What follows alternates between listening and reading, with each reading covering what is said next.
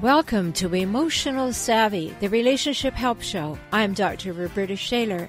If you're ready to increase your confidence in conversations and conflict, deepen your self-awareness, expand your connectedness, and enrich your relationship with yourself and other humans you care about, and even those you wish you didn't, you're in the right place. Enjoy today's episode.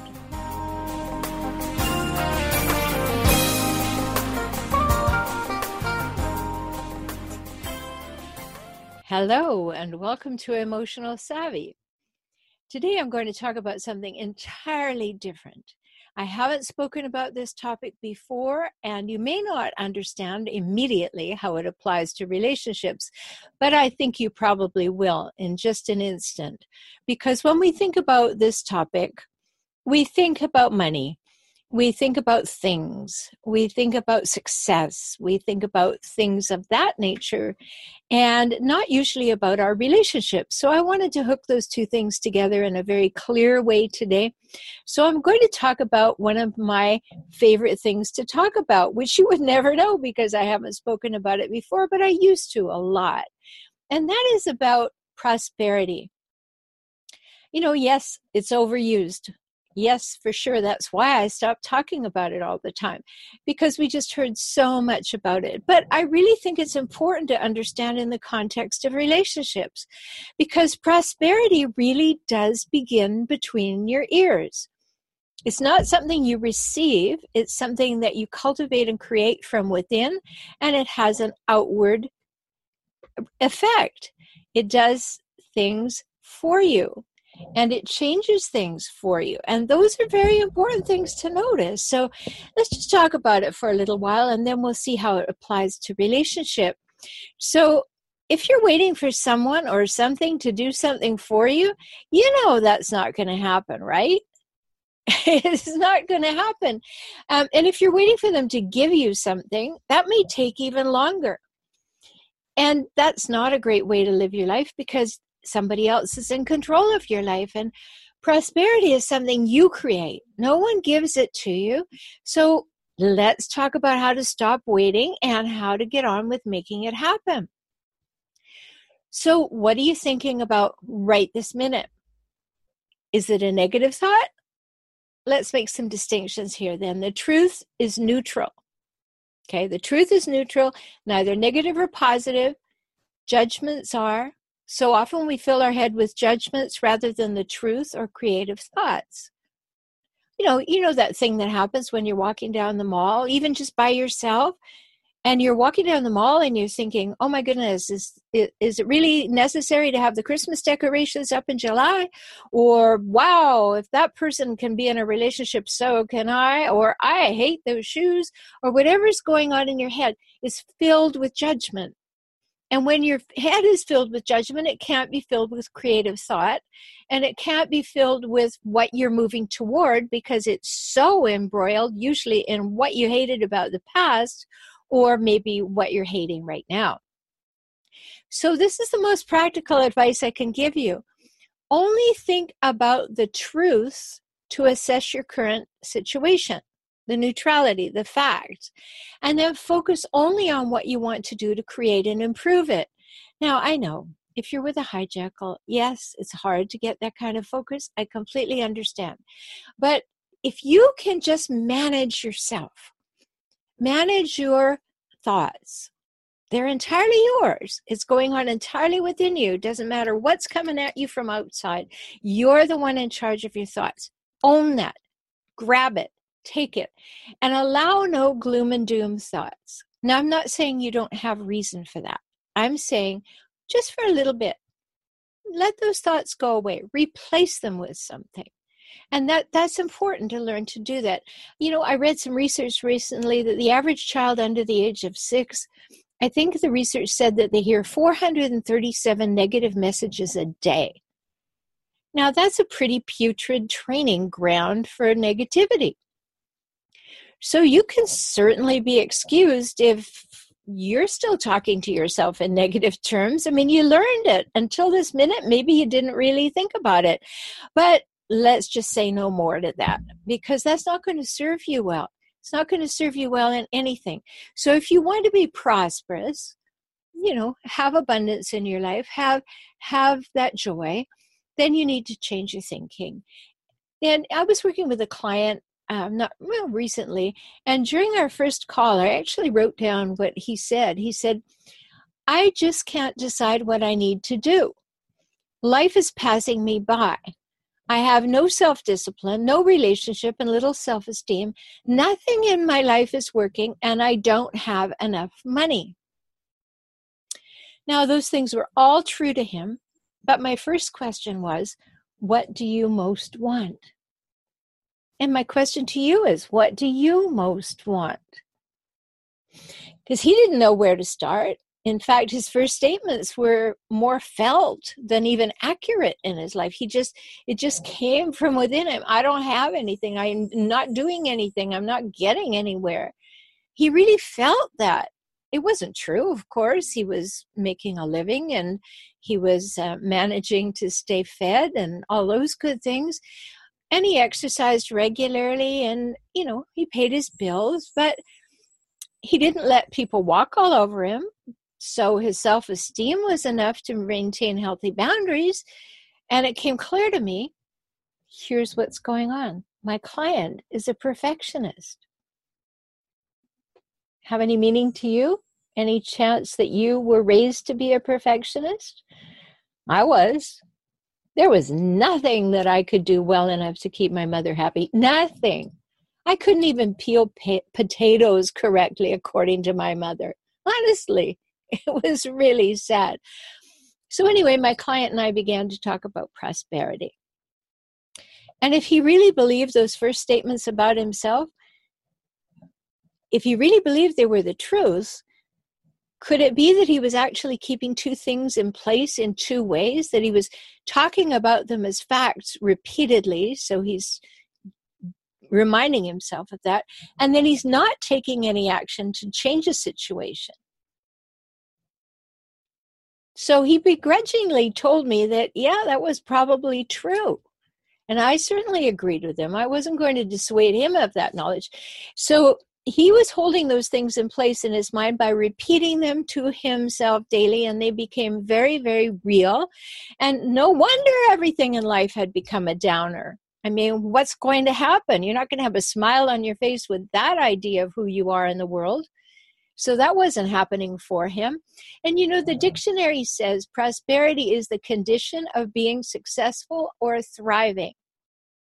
The condition of being successful or thriving. Now, let's talk about the successful part. That's yours to decide. If being successful to you is being the best parent you possibly can be, and that's what you do, yay!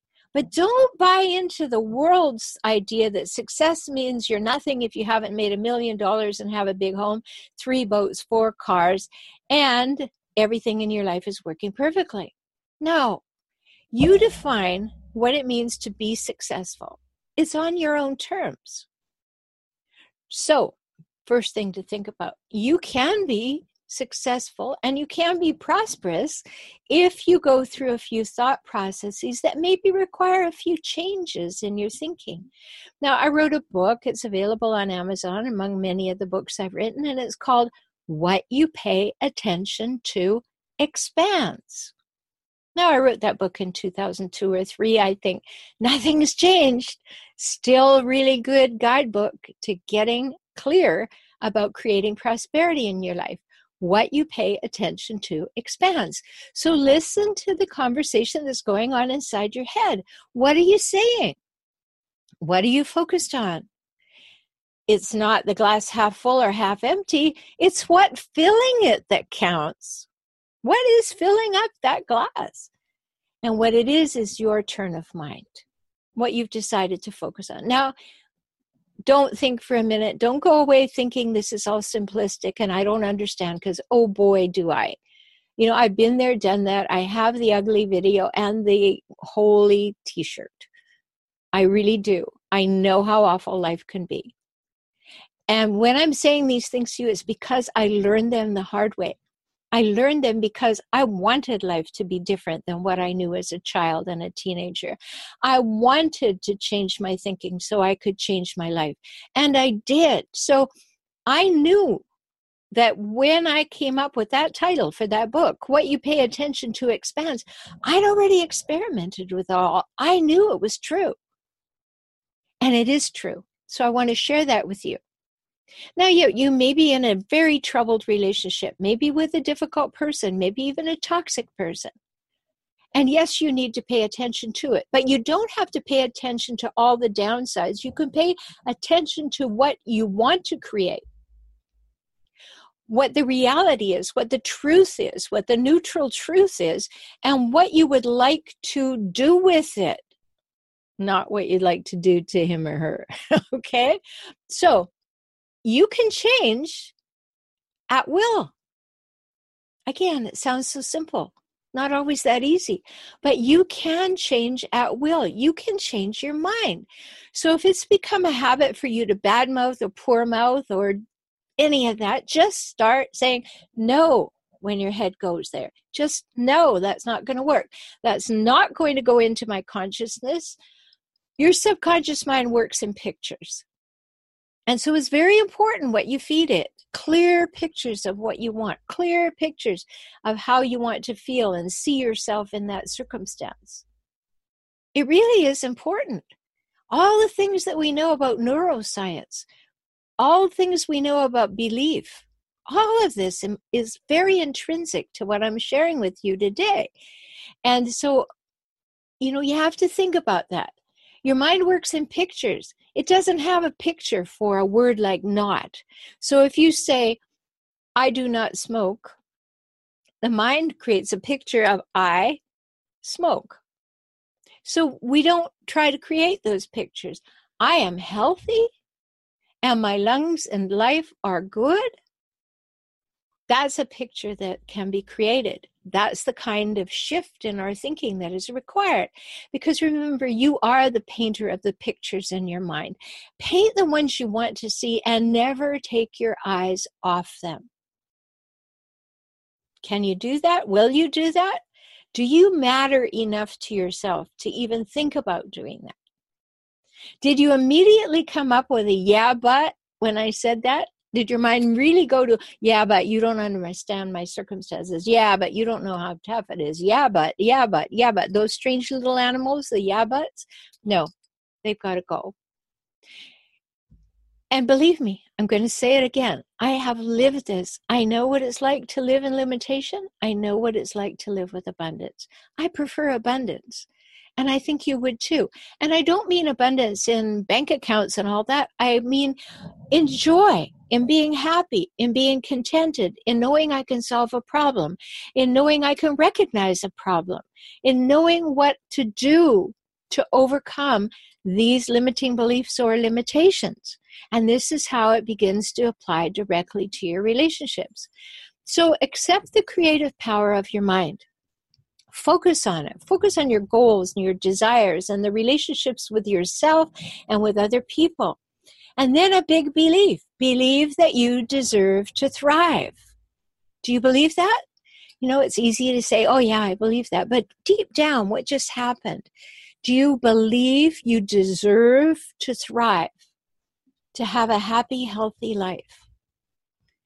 Again, I'm absolutely against people brushing over all these things as though they're so simple, so easy. They're neither simple nor easy, but they are doable. So in our Western culture, many people have difficulties with this idea that you have to believe you deserve to thrive. It's all very convoluted because many people seem to believe that just declaring that they're good at things is bragging or conceit or arrogance. Maybe your mother told you that too. Mine certainly did. And therefore, they're declaring that they deserve nothing, but good seems outrageous. No, it's only when we think that we're superior to other people that being able to recognize what we're good at is a problem. If I think I'm better than someone else, but if I talk about, I deserve love, I deserve to thrive. Yes, you do. And you do, because you take up space and draw breath. You don't have to do anything special. Regardless of what those parents told you or people told you about who you are, they were only speaking what they knew. They don't know you the way you know you. So don't let them define you, and don't let them limit your abundance and your prosperity, because you're here to really demonstrate your deeply held values and contribute your talents. And that's the simple truth. That's what makes the world a safe and pleasant place. When you contribute your talents, your joy, your desires to have the world be a better place, the desire to create relationships that are, you know, my three, equal, reciprocal, and mutual. And how can you do that if you're not living a fully expressing life? It will limit your relationships. And if you're living small and thinking small, you're going to have a small life. Now, I've got people in my Facebook groups and in many of the groups that I belong to who somehow believe they don't deserve to thrive. They're taking poor behavior that's thrown at them, and they're looking for the approval of someone they don't even approve of. And that's a trap that they've gotten into, which is why I wrote the book, Escaping the Hijackal Trap. Really need to know that. Really need to be clear about that. So that if you're stuck in a relationship that's toxic, first of all, believe you deserve to not be treated that way, that you deserve better than that, and that you will take care of you. You're not looking for someone else to take care of you. You are looking to take care of you. And yes, that may mean working with someone like me to help you make that shift. You may need help and support along the journey, but you're the initiator of that journey. You are the one who says, yes, I want a better life. I want it to be different. And I'm willing to do what it takes. And yeah, you'll have some false starts. You know, it all sounds great. Yes, it's that diet on Monday morning, and it's falling off the wagon on Thursday and getting back on Friday. We'll all have false starts. Don't let that say, oh, there I go again. I'm a terrible person and I can never do what I say. No, get back up. Start again immediately. Takes a few false starts. And then what you have to do is step out in the world as if what you believe is already there. So what would you do or say or wear or want or think if you had all the success you could imagine? What would be happening? Start behaving that way. Wow. Could you do that? Would you? I don't mean start spending thousands and thousands of dollars. Not that. Just in your head. How would life look? How would it feel? Step into that. You know, one day I had this big epiphany. I was giving a seminar, and all of a sudden the thought struck me. So I asked the group, I said, did any of you be told to save things for good when you were little? And of course, most of them put up their hands. And I said, if you've got things you're saving for good, whether that's clothing or linen or crystal or a bottle of wine or something, then I want you to connect this idea. The next time someone tells you to have a good day, go home and put on those clothes, take out that jewelry, set the table with the linen, drink the wine, and treat yourself well. Because when someone tells you to have a good day, use everything you're saving for good. Of course, everybody laughed. But each time someone tells you to have a good day, let it be a reminder to treat yourself well and stop saving for good. This is the only moment there is. So if you're in a relationship that's not going well, then say to yourself, hey, what kind of relationship do I want? Don't spend your day going, oh, this is awful, and he done me wrong, and she's a mess, and I don't know what to do. Say, no, what do I want? How would I like to be treated? What is it that would make me happy? Because if you can't define that to yourself, you can't tell that to somebody else and find out if they have any willingness at all to give it to you. So These are really important things, and this is where relationship and prosperity meet. It's in your mindset to believe that you deserve to be treated well. You deserve to be treated with respect. You deserve to be treated with honesty. You deserve trust. You deserve all of these things, and you get them by giving them. When you're honest, you know what I talk about in Kaizen for Couples. If you're honest, if you're trusting, if you're safe with yourself, if you respect yourself, if you're reliable and you do what you say you're going to do, even if that's sticking to the diet, you begin to walk in a different pathway. And when you do your own inner work, and I know you've heard me in many episodes talk about this, do your own work first. No matter what's going on out there in the world, do your own work first. Find out. And this is another aspect, another facet of doing your own work. What is it you want? What is it that you're out-picturing that would happen in your life? What is the relationship you want? How would you like to be treated? What would that look like? And what do you need to ask for? So this is prosperity thinking. And it's very important. You can see it relates to everything in your life. So prosperity begins by believing you deserve to thrive and be successful. You deserve it. And it continues by focusing on what you want and where you want to go and being willing then, next step, to ask for what you need and want in a way that other people can hear and is not a demand or an expectation. It's an ask. And then remembering that prosperity is between your ears. You made it all up. You get to create it. Now, I'm going to say it one more time. I don't mean to sound simplistic. I just want to be encouraging. You can shift. You know how it feels when you're lying in bed and you're depressed and everything and you go, oh, the world's a terrible place. But for some reason, you get up and have a shower and you maybe perk up a little bit and put on some decent clothes. And all of a sudden, you feel better. Well, you did that for yourself. So I'm encouraging you to get some mental habits that you do for yourself. It will change your outlook. It will change the way you view yourself. It will change that self-image, that self-concept, and it will change your self-esteem, and eventually will change your self-confidence, and it will bring you prosperity in all areas of your life. I really hope that this really sinks in for you or is a great reminder if you've heard it many times before. Because it works. And I'm here to absolutely tell you that it does. I'm Dr. Roberta Shaler, the Relationship Help Doctor. Come and find me at FOR, relationshiphelp.com, or visit me on YouTube. Same thing. My channel's called For Relationship Help. And enjoy my other podcast, Save Your Sanity, Help for Handling Hijackals.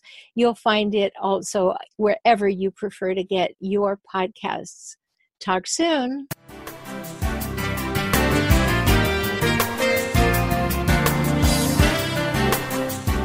Emotional Savvy, the Relationship Help Show. As usual, I'm excited to bring you a new guest. Her name is Jolene Philbrook, and I met her recently at a conference, and we got to talking, and I thought, all right, here's something interesting, a different point of view for you. So welcome to the program, Jolene. Well, thank you. I'm so happy to be here. I'm happy you're here too, because we're going to be talking about mindset, the way that we think about ourselves and the world and what we can do about that. So let me tell you a little bit about Jolene.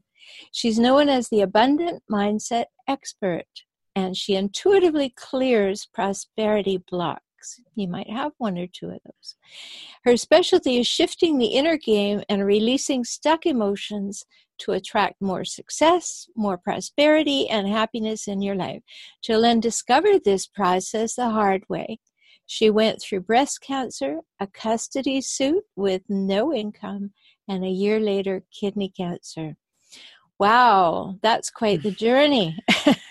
How long ago did all that happen to you? It started in 2008 and finished in 2010. So it was a couple years of Real learning. Yes, I don't recommend it for anybody. No, it's very, very difficult when you have challenges that pile up like that. And especially when they're kind of connected but not connected. You know, things are happening in your life. They're happening in your emotional life. They're happening in your health. And then you're doing something like going to court and trying to leave a situation that you think leaving would make your life so much better. And yet it's never easy. And so you've got two things happening simultaneously. Do you think they're connected? I definitely do.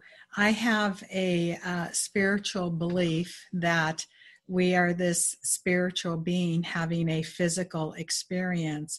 And everything we are experiencing here is part of our learning. And what was really interesting is this court custody case started 3 years after my divorce. Mm-hmm. They started about 2 weeks around the same time. They started 2 weeks difference. And I just had my last operation. I waddled to the mailbox, opened up the mailbox, and the judge, it was so bad. The judge had to make the decision. I mean, it went to a trial. It ended up in a trial. And so the judge made his decision, and I pull out the piece of paper, and right then I had this image in my mind of a ball and chain on my ankle that broke free. And I go, wow, I am now free of my old life. And as I stood there at the mailbox, I thought, wow, who am I going to be now? Well, that's an interesting question. A lot of people don't ask that one. And, you know, that relates to something I put in my newsletter this morning.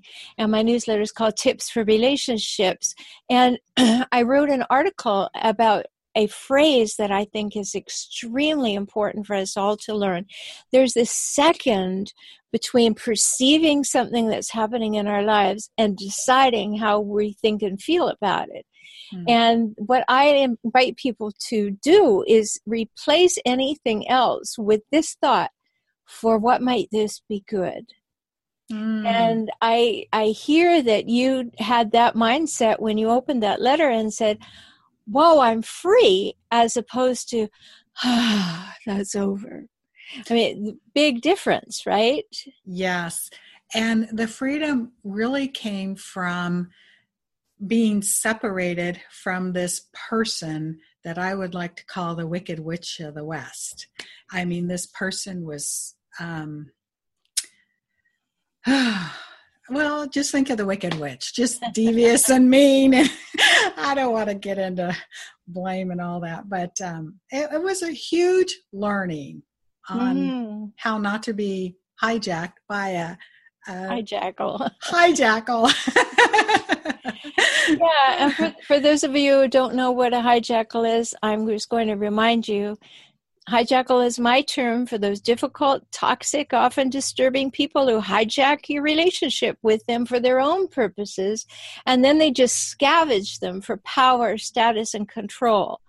And it's interesting that you use the term Wicked Witch of the West for this person, because that's the term I used for my mother.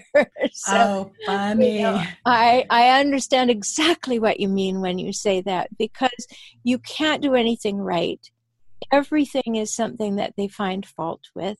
They set you up to fail at every moment. Just when you think you're going to get love or approval, they find a way to put you down. And all these things happen, and it's about them, not about us.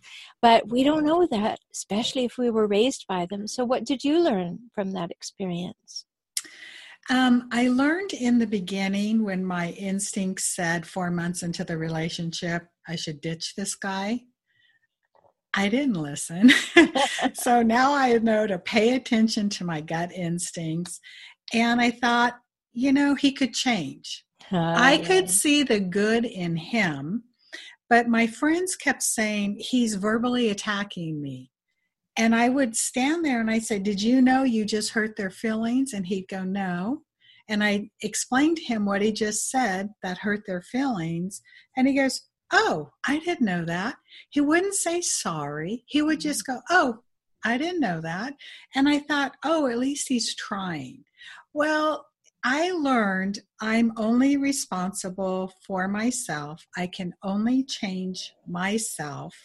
This person is responsible for themselves, and I can observe their behavior, and I have a choice to participate in it or not. But that took me 22 years to learn. I didn't learn that overnight. Well, you know, you're in good company. I have Facebook groups for people who are dealing with hijackals in their lives. And I have people who have been with people with their partners for 34 years, 37 years, before they really realize it's not their fault. And it's a really big thing. And you did what so many people do, what many nice people do, what good people do, is say, oh, I'll be compassionate. I can help, if not fix. I can support them. Oh, maybe we rationalize it. Oh, they didn't have love in their life. They've never had that one person who really believed in them. And that may be true, but try that out before you ever marry them or move in with them, because if that's not true, you're going to have trouble with it. And, you know, that's what you're talking about, your experience, because a hijackal is a hijackal is a hijackal. And what they do is they love bomb you in the beginning. So they look like the best thing since sliced bread, and they make you feel so special. They make you feel like they really know you, and you believe that they are your quote unquote soulmate. And then once they get you, then it all starts to fall apart. It becomes allaboutthem.com, and you don't matter, and you're dispensable. And sometimes they say, come here, and other times they quickly say, go away. And you are just left trying to please them, trying to figure it out, trying to support them. And you have that wonderful idea that if I just hang in here long enough, it will change. And you're in really good company. So what was the thing that woke you up to, this is not going to change?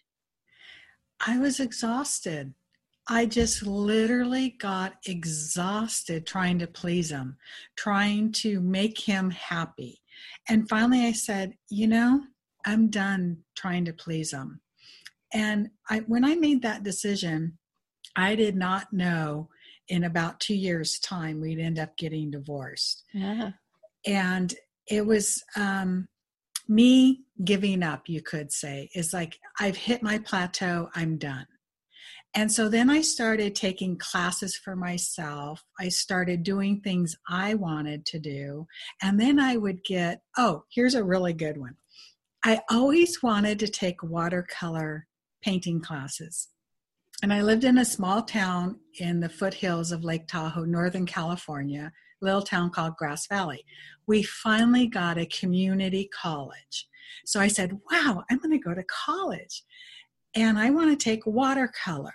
Well, did you know you have to take drawing class before you can take watercolor? I didn't. No. So I didn't either. So I had to take drawing so I could do watercolor. Well, I don't know how to draw. I draw like a kindergartner, stick figures, you know, I'm that good at drawing. So I had to get a tutor. Oh, dear. Just to pass the class, right? So I could take watercolor. Next semester rolls around, and this person at the time said to me, what are you going to do? Set up a booth next to me, because I sell jewelry at arts and craft shows, and put your water paintings up there. You know they're not any good and they're not going to sell. So why do you even want to do that? Why don't you go to Alan Reviere Jewelry School and learn how to carve waxes? At least that way we'll make some money. And I go, okay, I'm game. I'll go. But if I don't like it, then I'm not going. I'm going back to watercolor class. And so I went. I love making jewelry. It was really fun. So I learned how to carve the waxes. But I would like to put a little spin on this. After my divorce, I went to the store. I bought canvas. I bought paint. I did not take a lesson, and I started painting. And did you know I'm a really good artist? But you know what you're describing, Jolene, is something a hijacker would do. A hijacker would be very competitive. So they want you to stop doing anything that you might be good at, because then they can have a reason to say, I have power over you. Mm-hmm. And so whomever that person was who was telling you to go do something else had a huge fear of you being good at something. So good for you for stepping up. So what is it that allowed you to get this divorce and not have any residual anger? What did you do? I went to a therapist. Matter of fact, I had two therapists and a singing teacher.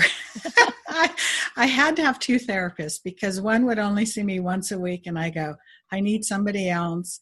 And then I decided to take singing lessons to keep my mind busy. Turned out my singing teacher was a therapist that did singing lessons all the time. So she'd say, do you need a singing lesson or do you need therapy? Some days I needed therapy. So I, on the average, saw a therapist 2 to 3 times a week just to keep my sanity. How long did you do that? A year. Wow. Good for you. Yeah. See, what you're talking about is strength. I say this to people all the time, Jolene. Only strong people go and get help. If you are strong enough to say, I deserve to get help, then you are on your way. Yeah. But if you think, oh, well, I'm not going to go. I'm not worth it. It costs money. I don't know if I should. Maybe I could use that for something else. So many times I have clients all over the world. And when somebody comes and does my free consult and they say, well, oh, and I don't know, maybe I should be paying my attorney or I should be doing this. They say, well, yeah, you have to pay your attorney, but who are you going to be after the divorce if you don't invest in yourself? Exactly. If you don't take care of yourself and have yourself empowered with new skills and new insights and a new mindset? Because many people stay angry for a long time. So what was your key to shifting the anger once you got that help? What was anything specific that you remember that went, yes, I know exactly what to do when anger arises? That I don't remember that so much during the divorce time period. I was still being attacked. It wasn't until the custody cancer case started that I really was working on my anger. And I this is my opinion, I feel for myself that my anger got shoved down and caused resentment. And that resentment had nowhere to go except start eating away in my body, which caused a dis-ease. And in my case, it showed up as cancer. Now, I don't know if this is true for everybody, but it is for me.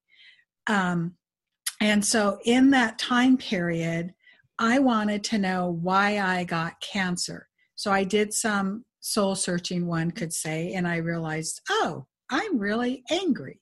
So I learned a technique to release the anger. And it's kind of like peeling an onion. Is it okay if I share the technique with your audience? Absolutely. Okay. Anytime you have any emotion, anger, resentment, any negative emotion, this technique works really well. And I learned it at the river watching the water flow over rocks. And I realized, wow, if emotions are meant to flow, why am I hanging on to anger? So I can feel right. So it's about letting go of that need to feel right and let go of the anger. So that it's a simple technique. You just imagine you have a trap door. Like I put trap doors in the bottom of my feet and I would breathe in. And I'd feel the anger and I'd let it go through my body like water washing through my body and run out the bottom of my feet. And I just kept breathing. And as I did it, I used the word release. So it's imagine trap doors. You could have it in your stomach if it's easier for you. If that's where, just put a trap door that opens up and you go breathe. Release. Breathe. Release. And I did not know where the anger was. I just felt it in my body and I was willing to release it. Lovely. So let's talk about the idea that you put forward that went for yourself. You went inside and you said, where did this cancer come from? What's going on in my body? What's going on in my life? Where can I find anything that might look like a cause? And you said that you found that there was anger and resentment. And I think that's the case for many, many people, that people who repress emotions are going to have some way that they're going to come out. That may be that they blow up like a Roman candle, something that has no need for that level of emotion. Or maybe they'll just be, I shouldn't say just, maybe they'll become depressed. Maybe they'll become repressed further. Or maybe it will show up in a, all right, you've got a cold. Maybe you're congested and congestion shows up. For everybody, I think it's a bit different. So I like the way that you put it. You know, that was the way it was for you. For 8 years, all of my clients were people with life-threatening diagnoses in their families. Mm. So I really understand what you're talking about here. So let's not get to the place of cancer, everybody. Let's have a look to say, hey, what's going on in my life and my relationship right now, which requires that you spend some time alone. And many people don't like to do that. They're busy, busy, busy. You know, we've got that whole world thing in the television and the media and the magazines saying, do more, be more, have more, repeat. So we don't get into that place of relaxation, reflection, just sitting quietly, maybe journaling, maybe figuring things out. We don't accord ourselves that time. How did you learn to accord yourself that time? One of the classes I took had us meditate every morning. Now, in the beginning, I was not a meditator. And to this day, I love this morning routine. I do it to this day. So typically, you'd get up and I'd sit there for 5 minutes and sip my coffee, and I was supposed to meditate. But my mind was just swirling and swirling, and I go, how can I meditate if my mind is running amok? So I started listening to my mind, and I realized if I paid attention to what I was thinking, I could hear some of the beliefs that were coming up. Mm-hmm. So then I started journaling these beliefs down, and then during the day, I would pause like at the top of every hour, and I'd say, what am I thinking now? And I would just calmly listen, and then I would listen to these beliefs, and I'd wonder if they were true. So I started working on my mindset at that time. And then I also recognized that when I had a certain thought, I also had a certain emotion. So I practiced releasing whatever I felt and changing whatever I was thinking. So that's where the mindset and the emotion kind of tie together. Mm-hmm. And I would also journal a lot to get the anger out. And my morning routine would take me like 2 hours. I mean, I would just really practice meditating, listening, journaling. Yeah, so important. You know, my partner, Charles Anderson, and I wrote a book in 2008 called Soul Solitude, Taking Time for Our Souls to Catch Up. And we just recommend that you spend at least 60 to 90 seconds several times a day just doing exactly what you said.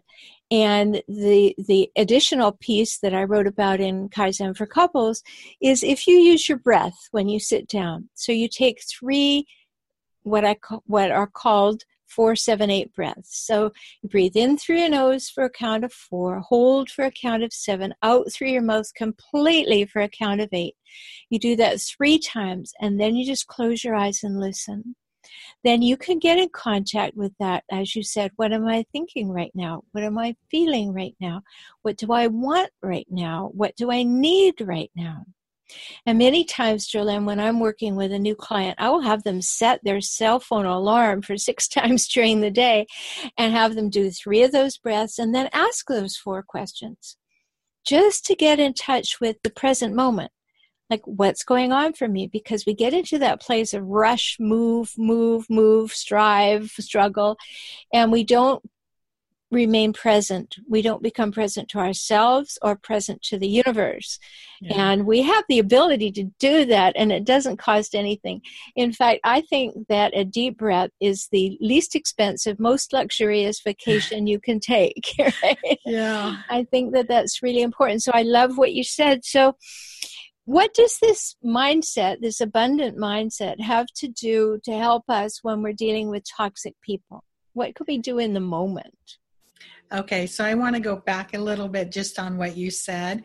Another thing I did is I also paused and looked at nature, like a tree or a flower, and I just kind of like reconnected. And that has to do with the question that you just asked, is what did I do with toxic people? Is, first of all, I would say, is this mine to own? I go, no. Does this have anything to do with me? No. Do I want to take this on? Definitely not. And so I came up with this little routine in my head. I am I, you are you and I are separate. Because on the spiritual world, they say that we energetically are all intertwined.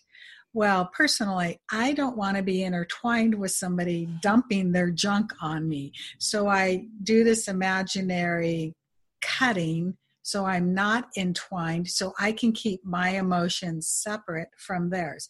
Because I'm also an empath. I feel what they feel. So it's really important that I don't pick up on what they're feeling. Oh, yes. Yeah, absolutely. And, you know, another way that we can do that is we can stop for a minute after we've had an interchange and we can say, okay, that piece is mine, that piece is yours. This piece is mine, that piece is yours. And so it's the same as the cutting exercise, but it just gives us like, no, you own that piece. I don't own that piece. Right. Like, you keep your stuff and I'll deal with mine, but I'm not going to take your stuff on.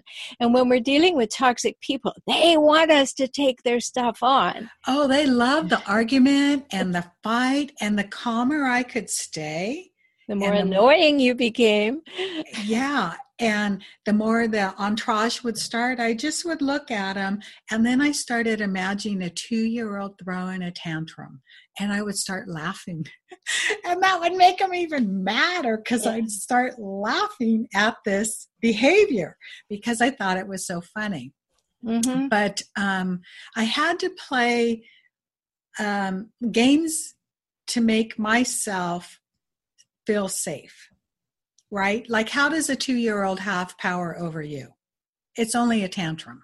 Mm-hmm. Even though this person might be 6 feet tall and is an adult, they still don't have power over you unless you give it to them. Right. Yes. So great insight. Always remember that no matter what size the body that's having a tantrum, the tantrum isn't about you. They're choosing to have a tantrum. I had a client the other day, and she said, you know, I don't have any children of my own, but my niece threw a tantrum in a grocery store, and I didn't know what to do. She said, so I just laid down next to her and did the same thing she was doing. And I looked at her and I said, am I doing it right? And then the child was so befuddled that she sobbed, you know.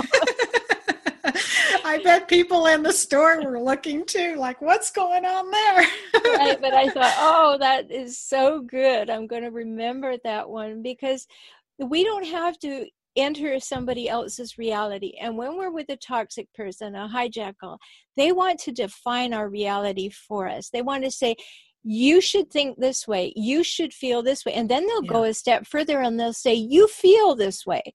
And I know you, and you feel this way. And you never have a chance to change because they've decided who you are. So there's no chance for emotional intimacy because you're never safe. And if there's no safety, there's no chance for emotional intimacy. So how did you deal with the attacks? What did you learn to do when you were being attacked rather than watching the tantrum? I just learned not to take it personally. And then I also I thought to myself, do I want to go into this fight? Do I want to participate? do I want to get upset? So I'd actually ask in the beginning, I would play the game. Yeah. It wasn't until I got stronger did I start doing this. And I'm like, we're always fighting. We can't get along. You know, whose ego is going to win this one, right? And it didn't matter. He always got the last word. He was always right. It was always my fault. I never did anything right, blah, blah, blah. And finally I go, you know, I'm tired of this game. I don't want to play anymore. And so when I started thinking of it as a game, do I want to play? No. There is a shift in the dynamics. Well, for sure, because that's just a really great picture to have in your mind.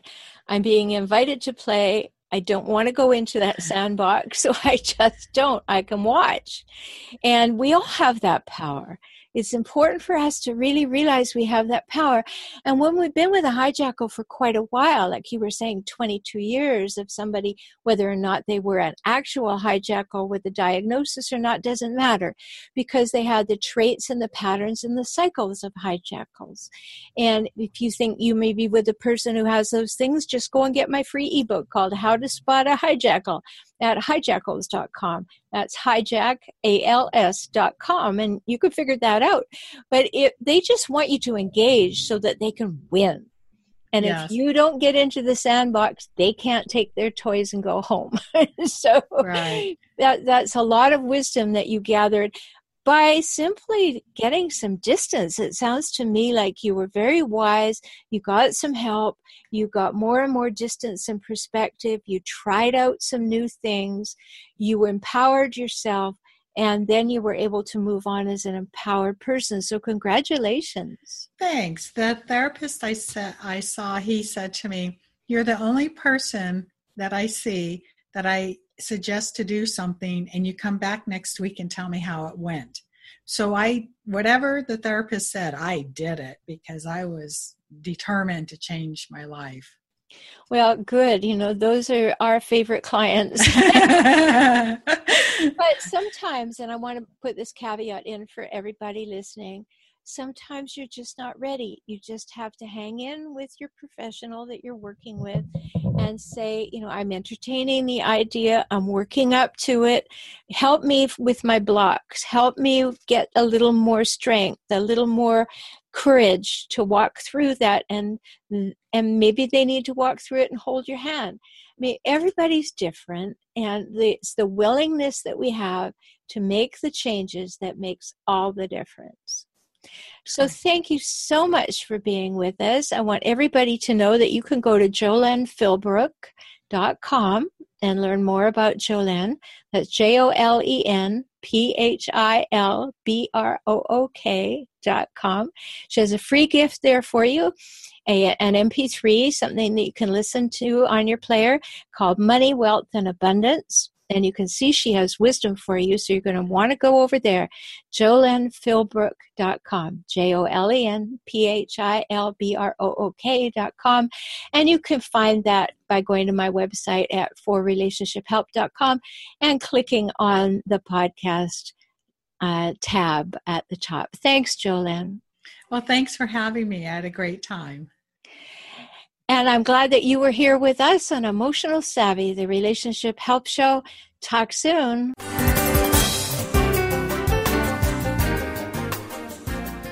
Thanks for being here for today's episode of Emotional Savvy. If you want to deepen your emotional savvy, make shifts in your relationships, and enjoy life and relationships more, work with me, Dr. Roberta Shaler. Get my books, enjoy my courses, or work with me directly. You can do that by visiting forrelationshiphelp.com, forrelationshiphelp.com, and subscribe to Tips for Relationships now. Don't miss a thing. Be empowered this week with more Emotional Savvy.